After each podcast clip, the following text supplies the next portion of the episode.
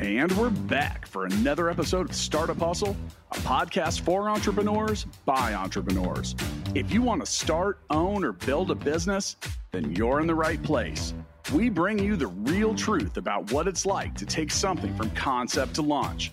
From growth, innovation, experience, failing, or winning big, we've got you covered. So let's get down to business with another episode of Startup Hustle brought to you by Fullscale.io.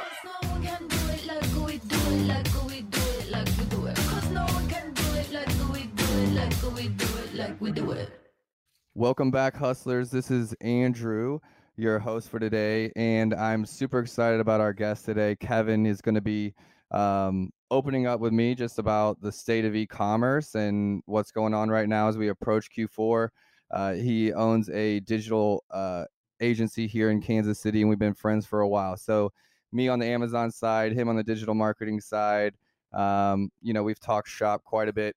Before we get started, I'd love to give a shout out to our sponsor, Tesseract Ventures. Tesseract Ventures helps companies become smarter, better connected, and more efficient through next generation robotics, 21st century software, and radically connected platforms. Visit tesseractventures.io to learn more or click the link in the show notes. That company is super cool. I know uh, uh, Matt, another host on the show, is getting getting a robot, so I'm super super stoked to play with that soon.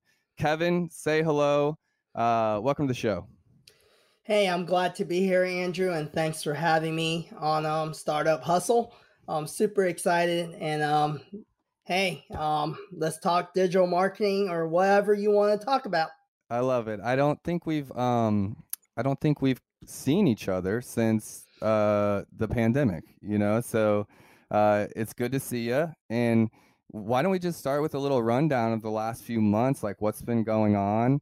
Um just real talk, you know. There's no sales stuff here, so just like what's been going on is have you seen a lot of people coming to web right now or has it been kind of the opposite that? Yeah, it's been kind of crazy. So I think with the state um with COVID, right? Um, it kind of accelerated the whole digital marketing climate and just being online, right? Um, I hate using the word digital marketing because to me, okay, um, okay. Um, digital marketing is marketing today, you know? Um, so everyone has to do some sort of digital, right? And I think now businesses are realizing, hey, there's a need for it um, just because of what happened. You know, right. there's really no other option um, with being social distance and everything. So um, with my team, we've been keeping actually extremely busy. So no, I would say I could echo that. And at first, like it was definitely stages. You know, for me, it was like, sure, the fear, like everyone else, of what's going on and how do we adjust and what are our, like, you know, how do I even keep the team together? And uh, and you you guys have been virtual, so I'm sure there's not a ton of changes, but um, for us, we still do a lot of in person training with our team. And we went kind of from that fear stage to like, we're going to be okay stage to, you know, that was for several months going to be okay stage. Like, let's just see if we can maximize kind of the clients we have because no one was really spending money. Um, and then I do feel like kind of ramping up to Q4, I've been seeing a, a surge in, you know, inquiries into selling on Amazon or, or getting their e commerce up to par um, almost like it's what I would typically get, I guess, like a, a boost around June or July as far as clients looking to like, you know, grow this year. It seems like it's been happening more like July, August. Yep. And and I always tell people um whenever there's an economy issue kind of like today, right? I was um I went through uh, 07, 08, um, and I was a business owner back then. And um definitely because of uncertainty, I think there's always that, you know, underlining fear um, of not knowing. And um, what we found is um, the key is you just keep going, right? Um, mm-hmm. If you mm-hmm. can. And, um, uh, you know, you'll get over the storm eventually. And um, we've been blessed, you know, we, you know, with digital marketing, a lot of things can be done virtual, like you said but we made some huge changes too. So uh, yeah. the last time we met, um, we had an office downtown and everything, and uh, we got out of our lease in July. Uh, we decided to go 100% remote. Um, I had an office for six years, so it was definitely new you know, not being able to walk over to the person next to you and go, Hey, Right. I need help with this or that. And, you know, we always use Slack, Trello, all these tools, right? But we really didn't. I mean, uh, you know, some of us were lazy and we don't really use it because we're in the same office. But now it pushed us to really utilize these tools. And there was the learning curve where, hey, we kind of slowed down a bit, right? Where, hey, let's not, you know, sign new clients. Let's, uh, you know, uh, get the internal team where we're ch- uh, churning on these Humming. tools. Yep. Before we start picking up clients. Yep. No, I love it, and um, I couldn't echo that that more. Like communication is the key, you know, to everything, and um, you can. It just changes whenever you know technology changes and the way that we're talking and doing different things. Um, you know, for some of us, it's like you can have too much, you can have too little, you know. But I know that the key to our success with our brands is communication. Um, and just thankful really that we had a business model where a lot of our clients were outside of the city um, so we've been our team internally spends a lot of time together but like as far as client facing you know we work with clients remotely through the computer through the phones for for years so it wasn't that much um you know of a change Yep. And the same here. But what we found is really neat is so beginning of um when COVID first started, um, it just happened. I really started tapping into the global market and really hitting, just getting in touch with my roots and um really just um touching base with clients in Asia. So Okay. um I started a live show, um, bottoms up perspective on LinkedIn and YouTube and um and it took off and um it's been neat um even during the pandemic is being able to kind of change my perspective on doing things um just you know instead of doing conference room meetings now we can do everything on zoom on google meet and um, we've been able to really um, even acquire um, quite a bit of business outside of even the us and it allowed me to really see that um, our world is more connected than ever and a lot of times um you know we're so used to just our own community that we forget there's people outside of here and that's the beauty of doing things online um No. The sky's the limit right No, I agree, and that was, I mean, it's one of the reasons I got into this business was uh, I love travel. Um, I don't like being tied to any one place, or I mean, KC is home, but like, you know, I want to be able to work from the car if I need to, or a coffee shop, or, um, you know, I was in Turkey earlier this year with my dad for a medical thing, and I was working just fine from Turkey. You know, if there's Wi-Fi and internet connection, which I I did bring this. Uh, like this hotspot that you can connect anywhere with like kind of high connectivity but that's the world we live in you know Yep. and um I, i've already been into several uh, meetings with amazon in regards to international expansion like we we have brands that we work with um, in singapore uh, amazon japan amazon australia um, all of the eu so uk france spain germany italy netherlands sweden now um, so in a way, uh, you know, I and I get excited, I guess, when I have a call with a guy in Singapore or something because it just makes me feel, you know, even though I'm landlocked here in Kansas City, like it makes me feel connected. Yep. And it's awesome being able to um, even have that open mindedness, you know. And uh, when we talk marketing, right, uh, you have to remember there's a culture play there, you Right. know, and what works in the US might not work in these different cultures. And um, when you're a marketing person in the digital world, you have to have an understanding and respect for other cultures too, because um, the way their buying habits are are probably a lot different and you're probably experiencing that as well. And um, it's neat, you know, Yeah. it's fun. It's a learning curve. No, we are we actually like learn that lesson by using like things tools like kind of taking the cheap route and using tools like Google Translate to convert Amazon listings and things like that. Um, and then took it up a notch, getting like native speakers uh, to take a look at each of the languages we were using and being like, okay, so this is probably broken, you know, broken Spanish or broken French or broken Japanese. We I obviously didn't try Japanese, but um, we hired immediately for that. But point just being that we needed to do better. And so it was a matter of finding connections in those places. Um, and it's been honestly awesome results, at least as far as Amazon's concerned, getting our brands um, more exposure. That's awesome. What's what's a fun project you're working on right now?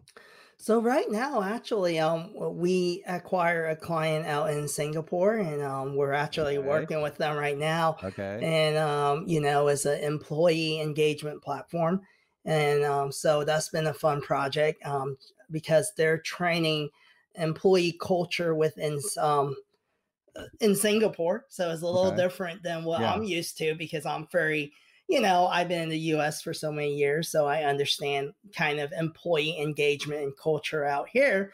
But there is definitely um, there's a learning curve, and it's interesting. Even though I'm Asian myself, uh, but I grew up here, so um, you know, even within Asia coach culture, um, Singapore, Hong Kong, China, Vietnam, they all have a culture within itself, right? So um, the way their companies run, and um, so we're working on a few um, um, getting the software launch and getting users to get on there and different things. is um, definitely a little different, um, but yeah. it's fun. So that's fun. No, that is fun, and um, something that I can relate to would be.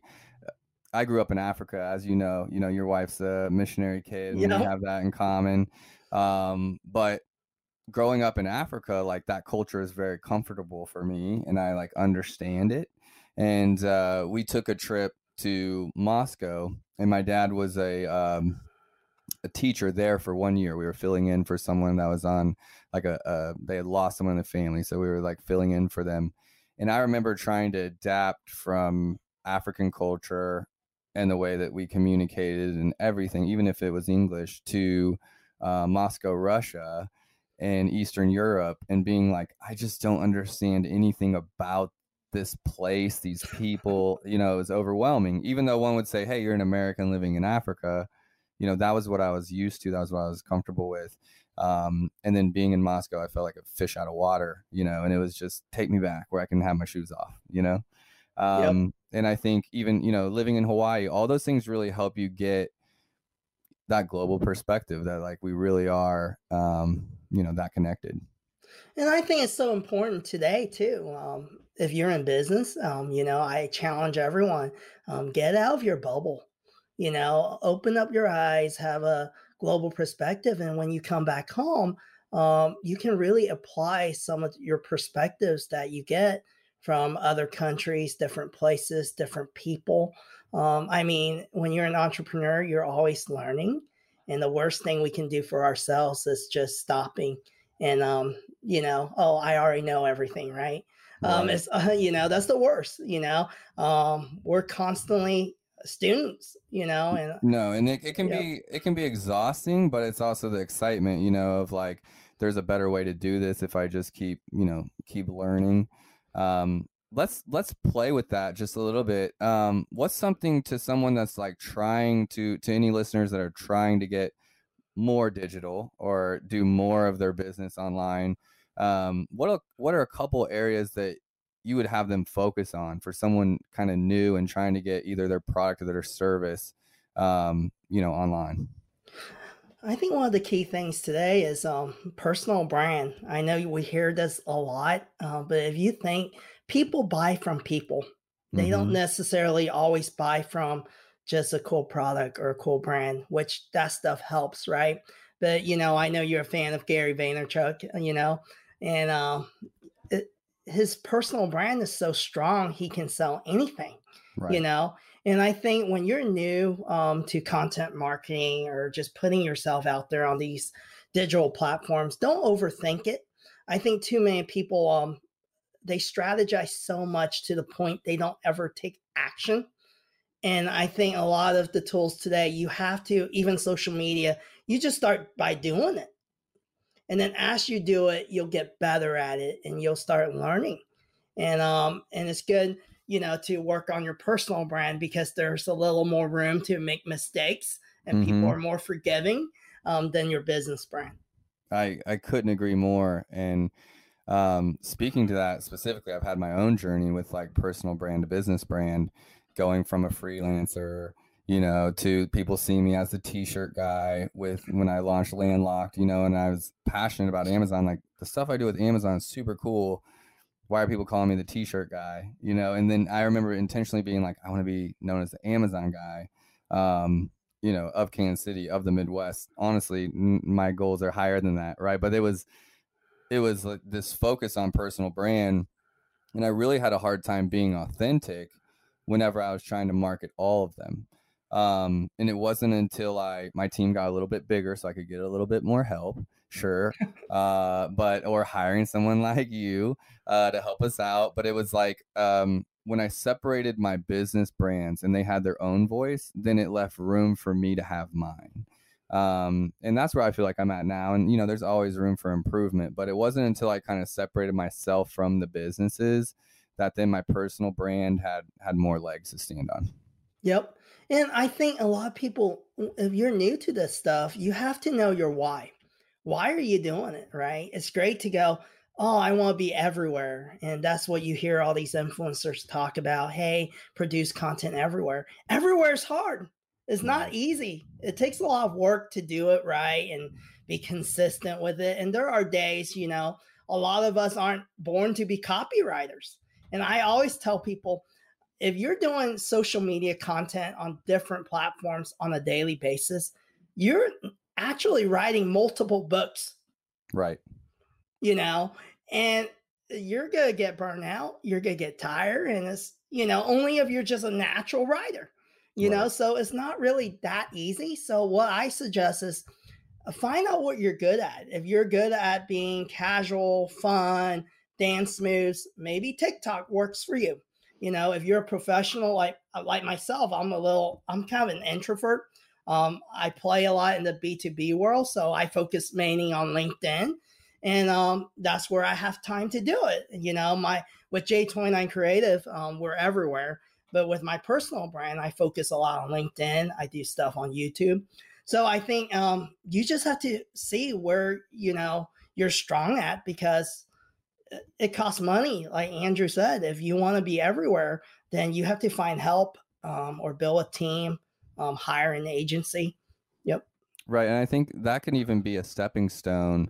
Um, you know, you have to do what you have, what you can afford. But if you're a company out there that's you know wanting to make that move online or think about online or need to out of necessity, um, sometimes you just need that stopgap. You know, and yep. you need someone that can step in, help you get set up help you get like a plan in place, help you get strategy, kind of show you some of the basics. And then you could, you know, save think of it like an investment, you know, and then you have the tools to continue to go from there. But I think that most people don't know how to get started because not everyone can just take action when they don't know where they're going. I think that's yeah. what makes us entrepreneurs, Kevin, uh, is that not everyone has that gift or that, you know, that ability. Can we all do it? Sure. But for those that aren't like you know a trailblazer and something that makes you super uncomfortable get someone that helps you do it get someone that pushes you when you're paying somebody there's something about it that you don't want to waste that money you know so yep, you that's true done. i wanted to speak to that you talked about copywriting and i i had another guest on the show uh, john romaniello and he's a copywriter uh, by trade and um, I'm in his course. I'm taking his master course, and That's awesome. uh, thanks with the coach uh, that goes along with it. So I'm learning, and I I mean I actually have a call after after this, couple hours after this, that we'll get into some of the stuff I'm working on. But I'm really realizing the difference between content and copy. Um, yep. and I think that I'm pretty good because I've been practicing a lot at content. I mean, we're making some right now, right? Right. Um, but copywriting is another beast and it's something that I don't need to be an expert per se, but I definitely need to level up. And, you know, definitely there's a lot of, of room I can grow there. You know, you talk about being kind of an introvert and um, I wouldn't, I might be somewhere in the middle, but I'm not, you know, fantastic at sales in regards to anything outside of relationship. So like you, I love building relationships, you know, come from a missionary family, bartended too. So it's just like relationship building is my thing. I'm comfortable with it. Um, but you got to sell to be in business, right? You got to yep. sell at some point to be in business. And so, you know, just they're pushing me to be a little uncomfortable, you know, in my in my emails, in my follow ups, like, hey, just like you know, we're we're setting up automation and things like that to to help us be more efficient, and um, it's really pushing me. Uh, I don't know if you've, you know, what experience you have in those areas, or if you have someone on your team, but for me, it's way outside of my element. Yep, and I think it helped me. So, um, you know, I went through some journeys back in 07, 08 uh, okay. Uh, whenever um, I lost my first business, um, you know, I ended up going through a bankruptcy, and um, you know, and then I had to get back into, um, you know, I own a restaurant bar for four years, and um, I was looking at so um, by trade, I was a, very similar to you. I, I think we talked about this in the past. I was a software engineer by trade, so I was in the computer industry. Um, decided to open a restaurant bar um, so, and then um, in 07, 08, um, the economy crashed, um, lost everything, and then had to start over.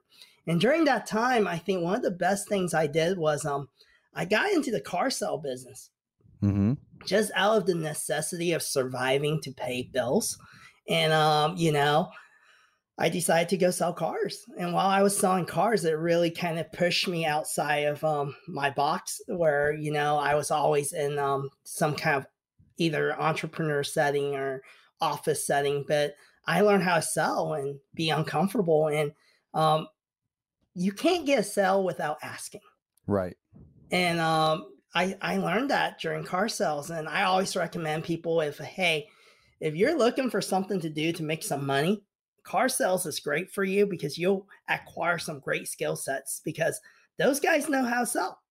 right. I heard it's pretty tough environment, really. Like I've had, yep. a, I've had, a, I have quite a few friends in sales from real estate to cars to insurance, all kinds of stuff that do very, very well. Um, and for people that are like, you know, struggling from the pandemic, I think, you know, it's, it's a great option for someone trying to get in there.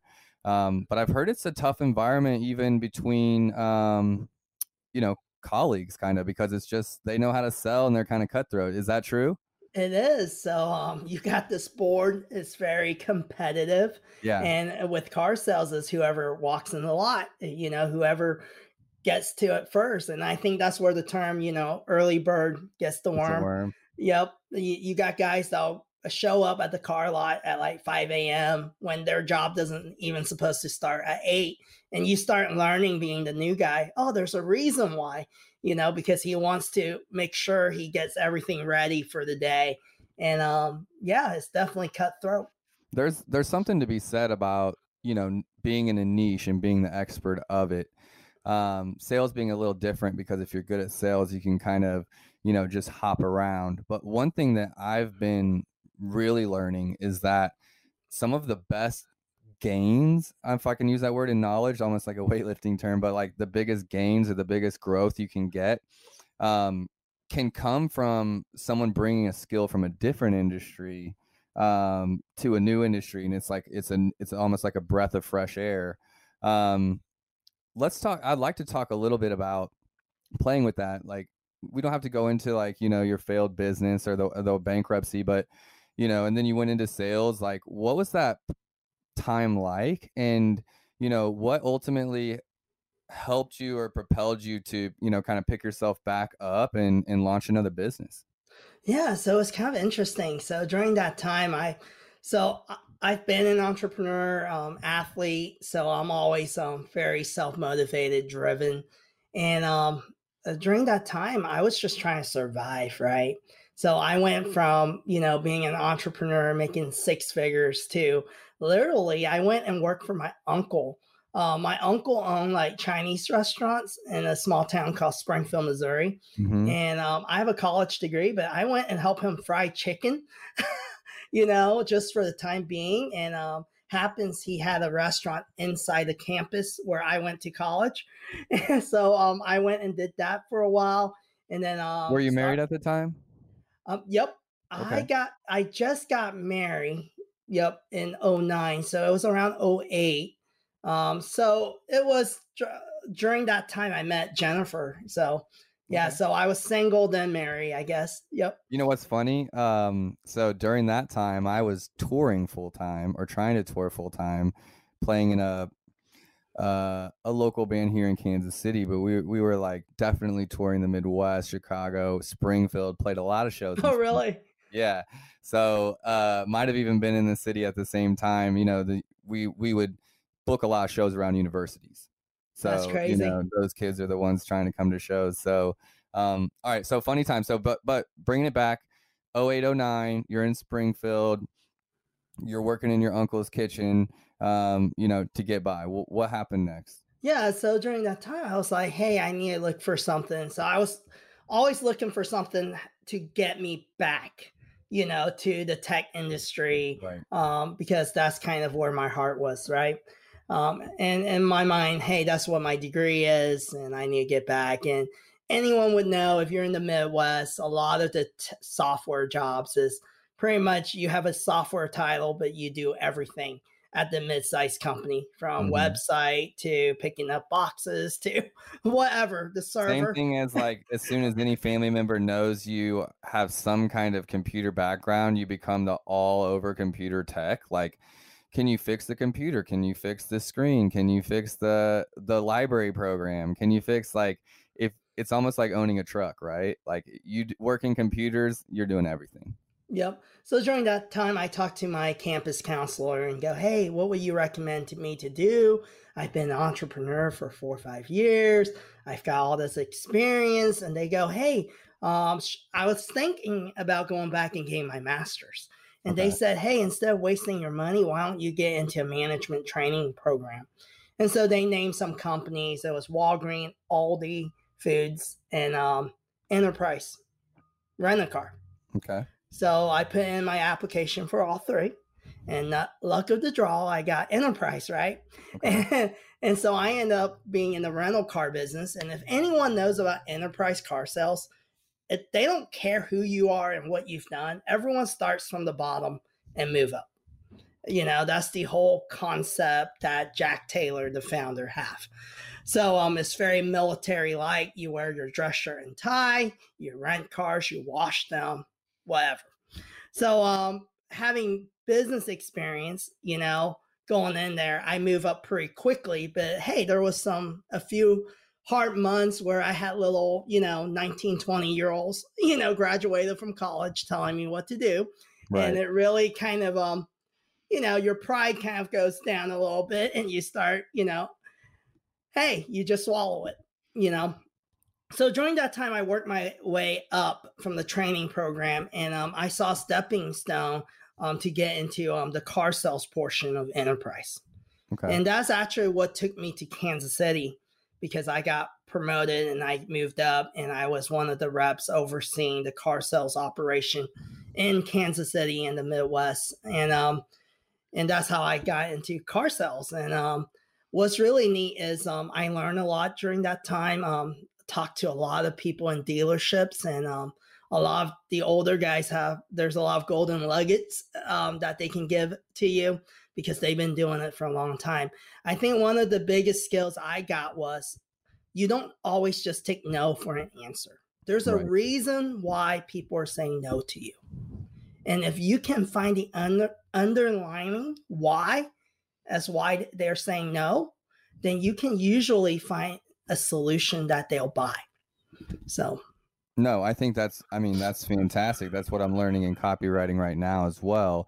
And in person on the phone, not in the written form, but like, you know, if we're talking and we're specifically talking Amazon, um I don't feel like there's a hesitation or a no that I don't know the solution for. I truly believe that. Like there's a couple like let me look that up maybe, you know. Mhm. Um, maybe, but like as far as like the sales process of like I know what they're thinking before they even say it. You know, an example would be I know that they're worried about their sales guys if they're in a traditional retail, like wholesale type of company trying to go online. They're worried about their wholesale or their sales guys that may have been with them for a long time, big producers, losing some of their business to online. They're worried about, um, you know, salary. They're worried about, well, what's, you know, what's Joe going to do that's, that's been here if we hire you to do this? yep. um, you know they're worried about map pricing they're worried about um, logistics. They're worried about accounting. That you know, they're worried about Susie over in accounting. That's like a real stickler, and that's what makes her great at her job. But everyone kind of fears her at the office too. Um, you know, it's all these little things that the business mind on whoever I'm talking to is really thinking about. It has less about do they want to be on Amazon or not in my mind, and it's usually one of these blocks. Um, you know, Amazon's going to copy my product. Amazon's going to steal my idea. We're not going to be able to compete there. Um, and they very rarely ever just say that, right? They're not just like, actually, this is my fear. Like, you know, they're it's a matter of getting it out of them, so to speak. And um, I'm trying to learn how to do that in writing um, you know, and so you're just like speaking to their nose before they even voice them. And I did this uh, speaking event, and uh, I think I've done it twice. And one time was at UMKC at the um, the Regnier Institute, but it was around this idea of the best way to be, you know, the best at what you're doing is to know the other side of what you're fighting or or you're trying to sell. And if if you understand their perspective the person that's like coming to look at the car that has a no right? If you understand maybe what all their no's might be by essentially knowing their their job or their role um, you can become very effective uh, in sales or very effective in, in growing your brand um, by just instead of being ignorant about the other side, maybe even the side you don't agree with or you don't understand, by being knowledgeable about it, you can meet them in the middle. That's so true. Yeah, I think that's what you know. You said it a little bit shorter with you know that that wisdom, but for me, that was just something that I didn't always understand right out the gate, but something I learned over time. You know, simple things like on Amazon, a practical application would be like, I don't do anything black hat right? I don't. I'm an Amazon partner. Like I've just seen so many people get in trouble doing it. Um, but I am competing with people that that you know kind of walk the line or are on the other side of the line as far as like I'm representing this brand that we're working for, and they have competitors out there that might be doing all types of stuff, right? And so yep.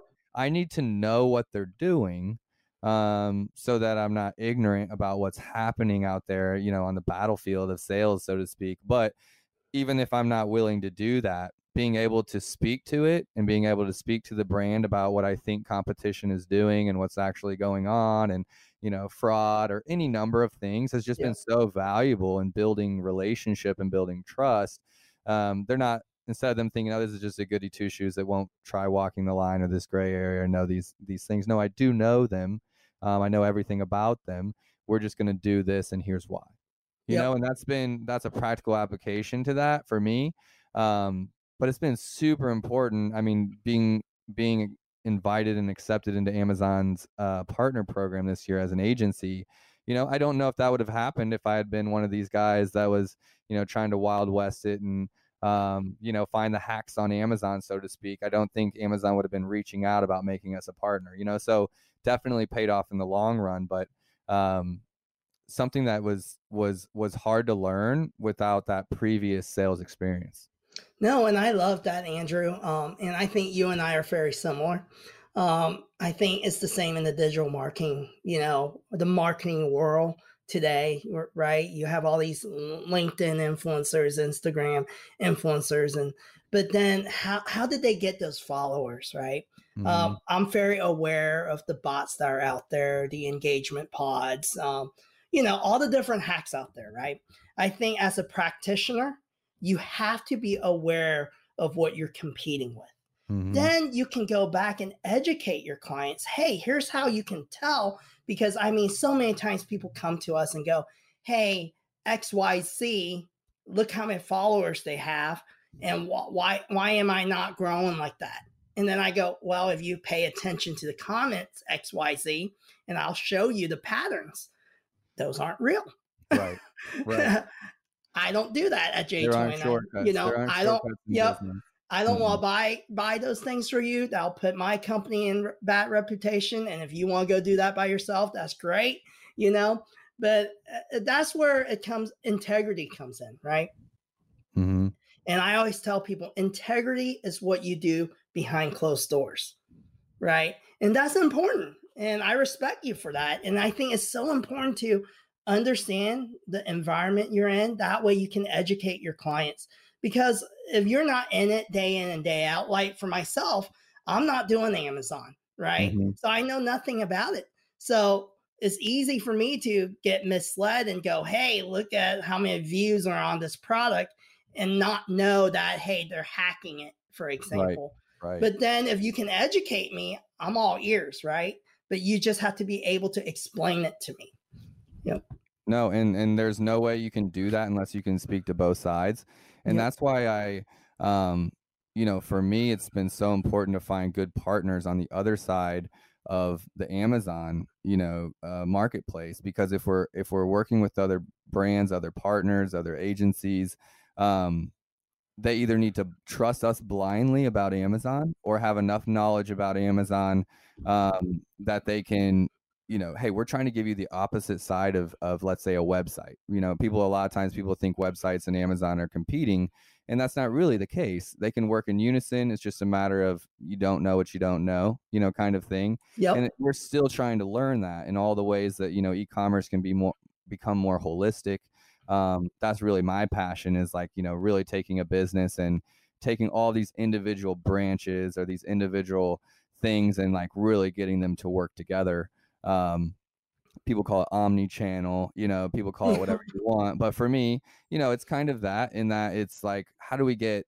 social and this engagement arm and then this like personal side of of of maybe an email or a blog and then um you know the signups and then the way that you're marketing them how do you keep it authentic? And um you know as someone that's competitive we both talked about you being an athlete like i'm an athlete i, I love to compete and um basketball just opened up and i know that's probably a questionable topic for some people with the pandemic but i'm just so pumped because i haven't had anything um you know for the last six months that's been a way to get rid of some energy and a way to get rid of some of that competitiveness um but we're always trying to win. If you're you know if you're a competitor you're trying to win and yeah. it, it, can become very easy to look at what some you know some people are doing out there to just show those results because then the brand owner that doesn't know anything will just be like okay great job right and be off your back so to speak because you're getting them these results but um, if i've learned anything is that shortcuts take you nowhere when it comes to business um, and if I have to, I just guess I got comfortable pushing back on brands and clients saying, Hey, I'd rather have the hard conversation with you about maybe results not being where they, where you'd like them, uh, over just presenting something that you can easily wash it by them by saying the right things, you know, because that's, if they don't have that intense knowledge or that, uh, they're not going to even be able to speak to it. So, I don't know how we got down that rabbit hole exactly, but I very firmly believe on that. Um, like knowing the opposite side of a thing, um, even with all this stuff going on in politics, you know, like knowing the opposite yes. of other people's perspectives and how they're living, how they feel, how they think, um, just makes us greater people overall, much less business owners. Yep, I agree, a hundred percent. I'm going to give another shout out to our sponsor for today's show, uh, Tesseract, do you believe that there's nothing more human than technology? Go check out what the inventors, engineers, and creatives are building over at TesseractVentures.io. From robots to flexible tech solutions for construction and beyond, the Tesseract team dream it and make it come to life. Um, I talked about that robot, but I'm just telling you, you know, you've always had a passion for development and programming. The guys at Tesseract are doing a lot of cool stuff. Um, let's talk about Q4 a little bit. I, I always okay. want to give just based on timing and what's going on. We've talked about the pandemic and this year and kind of growth as an agency. Um, you know, you have brands that do services, you have software companies, you have a, like a wide range of clients that you work with. Um, you know, what are you number one, first question, what are you expecting to happen this Q4 in regards to like consumer goods and any of those types of brands? Um, and then two, like what are you telling those brands? Um, you know, about what you're expecting. I know that nothing is baseline right now. We're not going in, we're not going to compare this Q4 to last Q4, and probably no one's going to compare 2020 to any year as far as like status quo. You know, it's just like, hey, we got through it. But um, I'd love to hear your thoughts just on, you know, what you're telling your clients about what's coming up and um, what to expect. I think we're gonna expect some growth, you know, especially I think it's a worldwide thing. I don't think it's just the US is opening back up, but Asia, Europe, Um, I think people are tired of, um, you know, being home. you know, um, as much, uh, you know, COVID still exists, you know, um, I think people are ready um, to get back into, uh, you know, the new norm. That's what I would call it. You know, I wouldn't call it normal, but more of a new normal. Mm-hmm. And um, I I think brands are more aggressive than ever. Um, I think um, it's a new new kind of brand too, right? I think uh, con- consumers are buying from more boutique brands. Yeah. Um, what you'll see is a level playing field because it was a lot harder for larger brands to pivot during the pandemic versus smaller brands. And um, so you go start seeing some uh, unique items um, eh, because now, you know, a mom and pop business, just like people u- utilizing platforms like Amazon, um, is a level playing field, you know? Nope. Uh, and so I think um, the consumer buying is different. Um, more people are doing it online. Um, like for myself, right? I never was big on, I love the experience of shopping. So going out there, being able to touch and feel and see the items, including my groceries, right? So I'm a big on shopping in person, being able to touch and feel and see the items I'm looking at. And, you know, even with grocery, right? I want to see the food that I'm buying. And yeah. during this pandemic, it kind of challenged me a bit, right? So I started, uh, you know, having people delivering my groceries to my house. And now I'm in love with it. I was like, this is pretty cool. Like I can do everything literally from this office, you know? So, um, I think more and more people are buying on Amazon. They're buying online. And I think that's the shift you'll see in the market. Yeah, I think that what happened was, um, you know, millennials and younger, very comfortable with technology, very comfortable buying online. But the pandemic has changed the buying behavior where the older generation has gotten more comfortable as well. Um, um, I don't know if there's anyone in the US that hasn't bought something online or um, I'm sure there's some exceptions, but for the most part, you know, we had this the adoption rate for for using technology just jumped by you know tons. Um and you know even apps and and things like that for ordering food and groceries like you said. Um just just change the game in the way that we're doing everything and where people used to fear online i think now they're kind of embracing it and i mean metaphorically we could talk about that all day right it's just right. like you know whenever we conquer the things that we're afraid of or we don't like it's surprising to know you know kind of what we like um, that is something we enjoy even more right and and maybe that's that's why there's a hesitation to it and don't get me wrong i think that there's a level of me that you know tell a story just for a second because we got a minute but i went to get coffee the other day and uh, it was just a little bit different coffee shop than where I normally go. You know, you're wearing a mask. There's no seating inside, um, and there was a lady there with a dog. And um, I'm if someone engages me, I'm very friendly, but I don't necessarily I'm like a kind of a tall guy, tattoos. I know I can be a little intimidating, you know, so I I try to just like if someone wants to approach me, okay, but you know, not not impose myself on anyone. And me and her just started talking about her dog. It was an interesting looking dog, cute dog, but had some weird spots, and she just wanted to talk about it.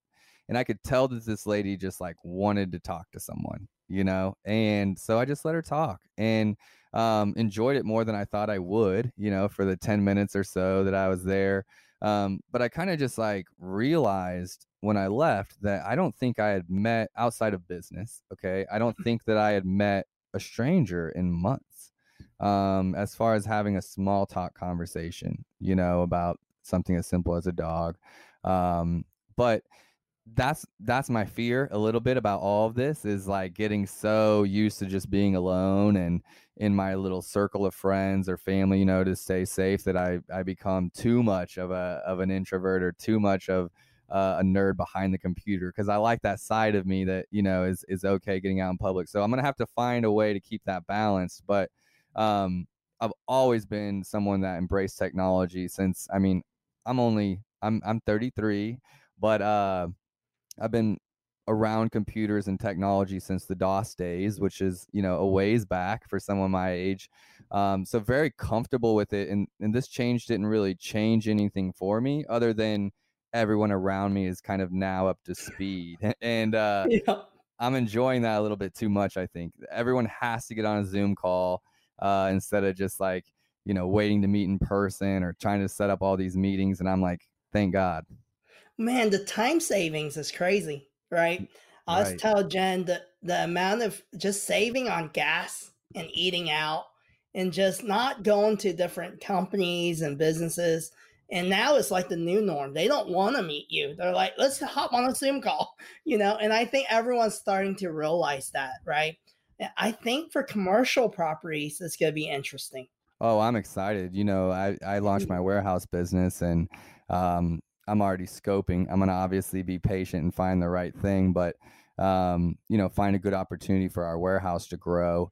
And it, I mean, it was a, it was a game changer during the pandemic for some of the brands that couldn't find 3PLs to get into because they were so busy. They yep. couldn't take on new brands. So we were able to capitalize on some of that with some of our own brands that were needing um, fulfillment outside of FBA or Amazon's fulfillment arm. Um, you know, so we were able to step up in there. But it's been, you know, it's been really interesting, and I think this Q4 will be extremely interesting um, to see what markets uh, really grow.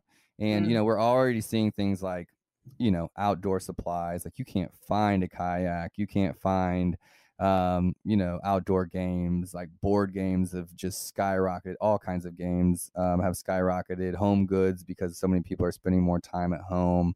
Um, do-it-yourself projects are on the rise. Um, just a lot of areas that maybe have, were already growing, but just saw like extreme, extreme growth. Well, just like RVs are killing it. You know, right. so I have a neighbor who who does like consulting for RV businesses, and he said it's just killing it out there. You know, they're selling RVs like left and right. I don't blame them. You know, I got a Jeep, and I'm looking at you know all the things I can do to make this thing like make camping and and outdoors a thing and more enjoyable. Um, you know, just thinking about the new normal, but it's not it's not necessarily a bad thing. Those things that I resisted, kind of like you, you know, like you like to shop in person, and some of me was like, oh, the outdoors is cool, but I can't be super productive when I'm outside, and I'm just a busy entrepreneur. So I think of the outdoors as like leisure time, um, and now it's just been so much more important if I'm not connecting with other people to connect to some kind of life, whether it's yeah. you know plants and trees and fish and water, uh, you know, but also because of my interest in those things, I've seen that those markets are just growing. I mean, I went into a Bass Pro shop and it's summer, you know, and it was just completely empty. So whether it's their logistics is completely screwed up or else just that they have that much kind of demand right now for for outside stuff is is going to be cool. So on my side of Amazon, I'm I'm going into Q4 just like super excited to kind of see what happens because I love that dynamic um, part of what we do. You know, like yep. anything can happen. I think it's going to be very interesting. Like you're talking about Q4 too. I think there's also a lot of businesses, the reality, you know, um, I think businesses, a lot of them have a savings right. and now they're really hurting as well because now it's like, wow, this pandemic is a lot longer than what they expected. And I think you're going to see, you know, some businesses disappear yeah. and it's a sad reality but um, at the same time that's why it's so important to pivot but people needed to pivot early or be accustomed know? to change yeah. like at the very mm-hmm. least yep you know? and you'll start seeing a lot of brands disappear that weren't willing to change you know so and one thing this is a little bit off subject but we talked about thinking globally. We talked about like ways to find new business by you know you going back to asia and, and visiting your roots. And um, one area that i found for growth i was talking about having these brands expand internationally is think about it in regards to seasonality as well right? Mm, so like right. you know australia's winter is our summer and vice versa. As an as an easy example well you have an apparel company that's winter focused or you have you know outdoor goods let's say like fishing lures um you know and it's out of season here in the US and typically that's a downtime and now we're using like international markets to essentially offset for those businesses their selling season. And so where it typically slows down, okay, let's put our focus in Australia, right? And then, you know, kind of switch. So that's been kind of fun and something new that I'm really trying to learn and be able to advise and consult on is is understanding where those different market seasons are. You know, everyone doesn't celebrate Christmas, everyone doesn't celebrate, yep. you know, um, those things. And so where are those markets? Where can we see growth when other markets are seeing decline? Um, just makes me think about you know how businesses can pivot and that's why i wanted to bring it up is just like think a little, a little bit outside your traditional box for every business that's closing i think another business is doubling um, yep. you know and so that's what i'm seeing and it is a sad story to see even in our city you know all these for lease mm-hmm. signs and and commercial buildings um, you know coming up for that's the visible sign of it um, and so you know never want anyone to feel like they're stuck but that's an area that you can look for a simple way um, is just look for look for e-commerce to expand internationally and, and essentially diversify your your seasonality. And i think so important to just like andrew said just be open-minded you know and hey it's okay to uh, no one says closing your business is a failure Right. You know, look at it as a learning curve, you know, it's a way to learn. And I, I mean, I've had, you know, what public would say is or failing, you know, but I look at it as a, way to fail forward, right? It's the people that don't get back up. That's the problem. You know, um, there's an always an opportunity out there as long as you can bring value and it's just uh, honing in and being patient and um, being able to tap into hey, what's something I can give to the world? And that's the beauty of these internet things. I mean, uh, uh, you, you can start a podcast today and make money off of it. You can do live shows. Um, you can start Amazon, right? Um, there's so much things that you can get paid by doing, you know, and you just got to search for it. I mean, that's how I got my agency was I was on a financial blog, which was free just like podcast is free, you know. Um, and I was on a financial blog after going through a low in my life and was trying to find ways to get ahead or ways to pivot, so to speak. Um, a blog talked about doubling down on your strengths, and it was talking about, you know, instead of going back to bartending, find a way to further your career. So I started freelancing on Amazon, you know, uh, eight, seven, eight years ago um, when I was in corporate, and that's what you know led me to where I'm at now. Um, so you know, you, you never know unless you're just out there exploring. Ask you know, ask other businesses or business owners what some people in their field are doing. What are some other people doing? You know, don't be afraid to ask in that way. Um, and I think you'd be surprised that what you're not thinking of. You know yeah. that that, and then that's that's what was the coolest part about the pandemic for me was seeing the entrepreneur side of all these business owners come out when this stuff started happening and the real you know the real entrepreneurs like really stepped up and came up with creative ways whether it was like you know Rieger uh JJ Rieger like switching to hand sanitizer or you know uh, Mean Mule starting to ship uh you know shipping alcohol to cocktails to the door um any number of things that was just like for me it fueled me. I felt like a creative, like, you know, resurgence because just watching all these people pivot and stay alive and survive was really inspiring to me. And even for us, right, um, with J29. So, um, about two years ago, we kind of started, you know, we've grown as an agency. So we started working with bigger brands. And then I pivot back actually. So um, I started working with small businesses again because um, the opportunities there where we can, hey, we've learned so much over the six years as an agency, and we know how to help them. So Be more efficient now. Yeah. So I talked to my team. I was like, hey, um, old clients were calling me back, um, begging me, like, hey, will you help me, Kevin? How did I pivot? And I was like, well, we don't work with small businesses. And then I started looking and I go, why not? Right. Um, we have the resources now, we have the software tools that where we could help. So now, I mean, I work with small brands again, which, you know, um, Pre COVID, I didn't think of, you know, I was thinking about growing and working with bigger um, companies, but now we're reverting back where we work with a mix, right? Um, because the opportunity's there and right. uh, there's a need, you know, and business is all about supply and demand. you know it's it's finding a way to make it work and and i have that conversation all the time i having that conversation with a, a video partner that we have you know and he just does big production for the most part and things like that. And i was like i have brand after brand after brand after brand that could use a slim down version of this you know that i think that could bring bring business right now. Um and so okay so so you're not losing labor you're not losing you know how do you make this work? How do you keep your people busy? Um, how do you keep your people working?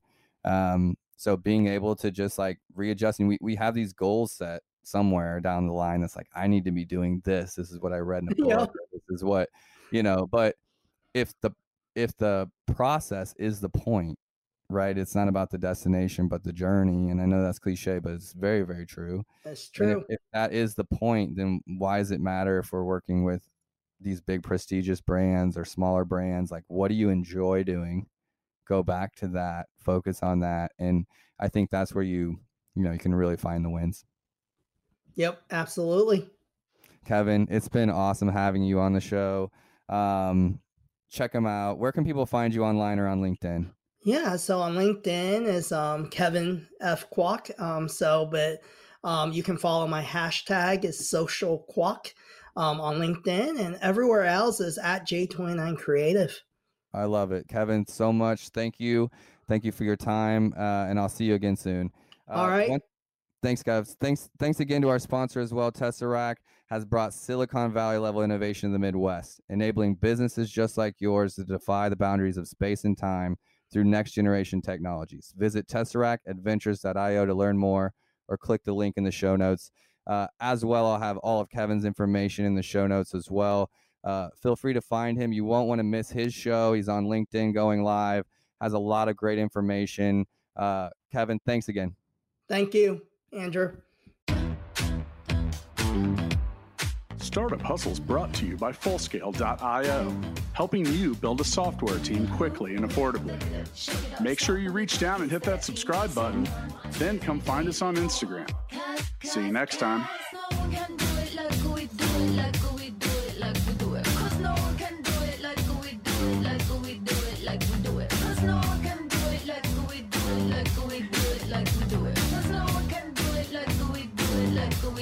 like we do it.